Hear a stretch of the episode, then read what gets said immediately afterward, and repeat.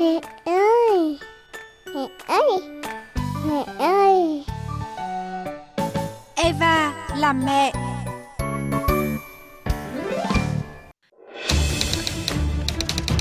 Cương giáp là bệnh nội tiết phổ biến thứ hai sau bệnh đái tháo đường với tỷ lệ gặp ở phụ nữ mang thai là 1 trên 1.500.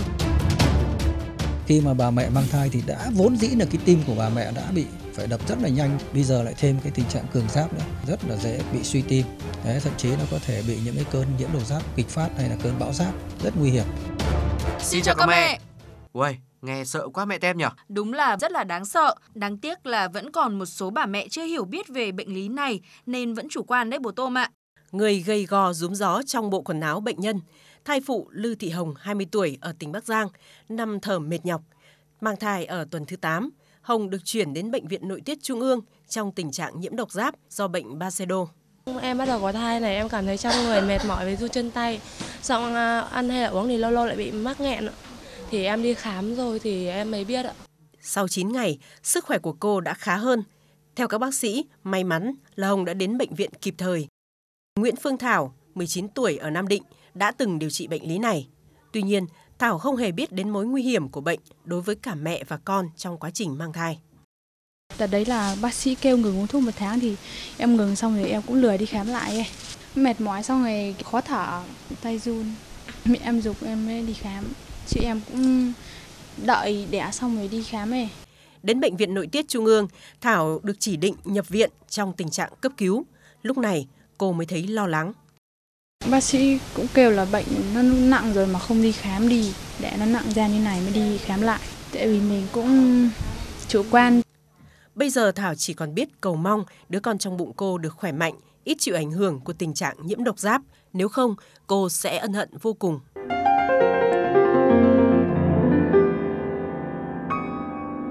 À mà mẹ Tép ơi, vậy những phụ nữ mắc bệnh cường giáp thì không được mang thai và sinh nở à? Ừm, không phải như vậy đâu bố Tôm và các mẹ đừng lo nhé. Ngay sau đây thì tiến sĩ bác sĩ Hoàng Kim Ước, trưởng khoa nội tiết sinh sản Bệnh viện Nội tiết Trung ương sẽ hướng dẫn về các biện pháp giúp bà mẹ mắc bệnh cường giáp mang thai và sinh nở an toàn. Thưa bác sĩ là cường giáp trong cái quá trình mang thai thì có thường gặp hay không ạ? Và những cái nguyên nhân gây ra cường giáp ở phụ nữ mang thai là gì ạ? Cường giáp ở phụ nữ mang thai thì cũng là một cái bệnh nội tiết tương đối là phổ biến.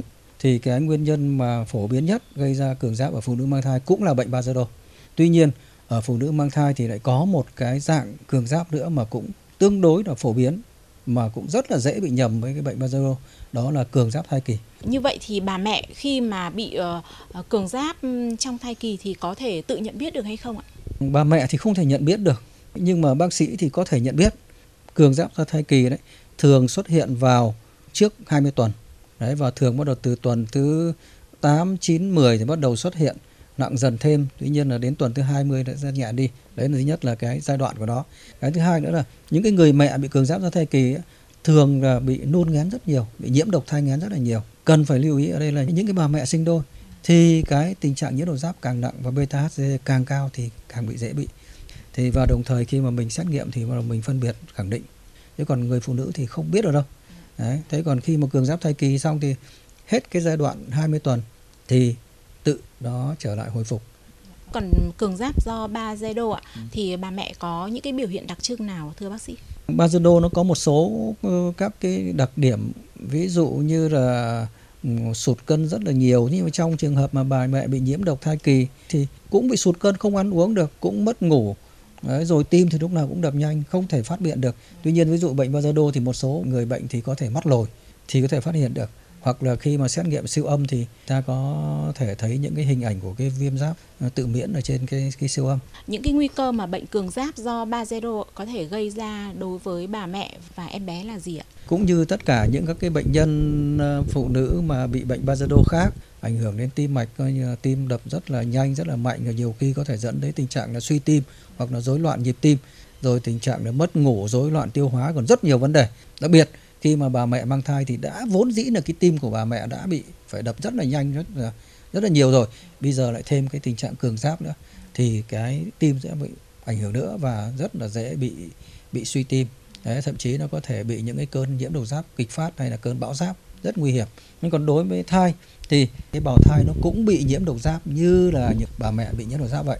Đấy là cái rất là nguy hiểm những cái trường hợp mà đã từng mắc bệnh Bajedo thì trước khi quyết định có con ừ, thì nên làm gì ạ để ờ, mang thai và sinh con an toàn, thưa ông? Khi mà người phụ nữ ở trong lứa tuổi sinh đẻ mà bị bệnh Bajedo đấy, mà khi có kế hoạch có có thai đấy, thì cái thứ nhất là cái thời gian mình điều trị bệnh nó phải đảm bảo đạt ở cái mức tối thiểu. Thông thường là người ta là quy định là 18 cho đến 24 tháng điều trị liên tục đấy, và bệnh đáp ứng tốt trước khi mà những người bệnh bazado mang thai thì bao giờ cũng phải đánh giá lại tình trạng tuyến giáp cũng như là cái kháng thể gây bệnh ở trong máu người mẹ.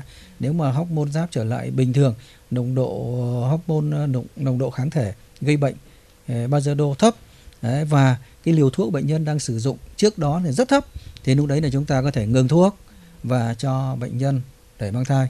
Đấy và trong quá trình điều trị đối với người phụ nữ tôi luôn luôn nhắc một câu có tránh rất nhiều thứ nhưng trong đấy có một vài dòng là tránh thai tự vì cái thuốc mà điều trị kháng giáp chặn tổng hợp này có thể gây dị tật cho thai Vâng, xin trân trọng cảm ơn bác sĩ ạ. Eva là mẹ, Nghe để hạnh phúc thêm tràn đầy. nghe để yêu thương thêm trọn vẹn.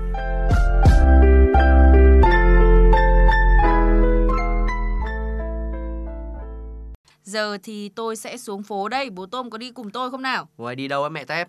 Đi mua ba lô mới cho bé Tép. Ừ, sắm đồ cho các con á, thì tôi đồng ý ngay.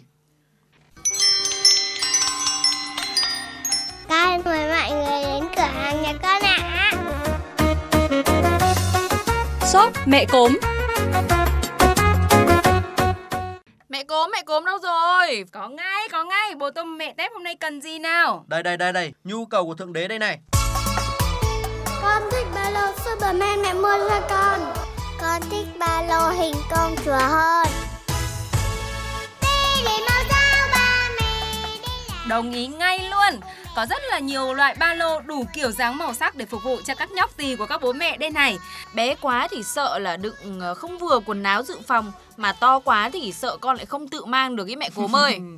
Tất nhiên là thị trường thì luôn có sẵn các cái kích cỡ à, nhưng màu sắc kiểu dáng to nhỏ chưa phải là điều cần phải quan tâm nhất đâu. À, chị Trần Thị Mỹ Hồng, trưởng bộ phận đào tạo của hệ thống siêu thị mẹ và bé Tutti Care à, có một vài lưu ý với các bố mẹ đây này. Cái trọng lượng của ba lô nó chỉ chiếm không quá 10% so với trọng lượng cơ thể của em bé. Một trong những cái lưu ý khi mà các mẹ có thể đi lựa chọn sản phẩm là chúng ta nên tìm hiểu về cái khóa số 5 tại vì cái khóa này thì nó rất là bền bỉ và rất là dễ kéo cũng như trơn tru và mềm mại. Về phần quai lưng là một phần rất là quan trọng, chúng ta nên lựa chọn những cái quai lưng nào nó mềm này, nó chắc chắn và nó có thể co rút được. Đến khi mà em bé đã gọi là phát triển lên thì mình có thể nới rộng ra. Ừ, loại khóa kéo số 5 à? Đúng là giờ tôi mới biết đấy. Nhưng mà của bền nhiều khi cũng tại người nữa ý. Các bé là hay làm bẩn ba lô lắm ấy các mẹ ạ. À, thế thì có một cái vài lưu ý như thế này. Chúng ta nên lựa chọn những cái chất liệu mà nó nhanh khô, nó dễ dàng thì nó sẽ thuận tiện trong quá trình chúng ta làm vệ sinh. Còn bên cạnh đó sẽ có những trường hợp ví dụ như đồ bẩn của em bé khi mà dùng ở trên trường trên lớp đúng không ạ? Thì cái này thì chắc chắn là các mẹ cần lưu ý khi mà chúng ta trao đổi với giáo viên ở trên lớp để một ngăn riêng cho bé chẳng hạn. Dịp này các bé đều bắt đầu đến trường nên là shop mẹ cốm cũng nhập rất là nhiều ba lô đây này. Chỗ này là để ghi tên các bé phải không à mẹ cốm ơi? Đúng rồi, bố mẹ nên chọn loại mà có chỗ gài bảng tên này này à, để mà không bị thất lạc ba lô của con nhé. Tôi sẽ chọn cái ba lô hình ô tô, đúng sở thích của ông con trai nhà tôi đấy. Mời bố Tôm, mời mẹ Tép. Chúng tôi vào chọn đồ đây. Eva là mẹ cũng xin chào tạm biệt các bố mẹ nhé. Tạm biệt các mẹ. Đi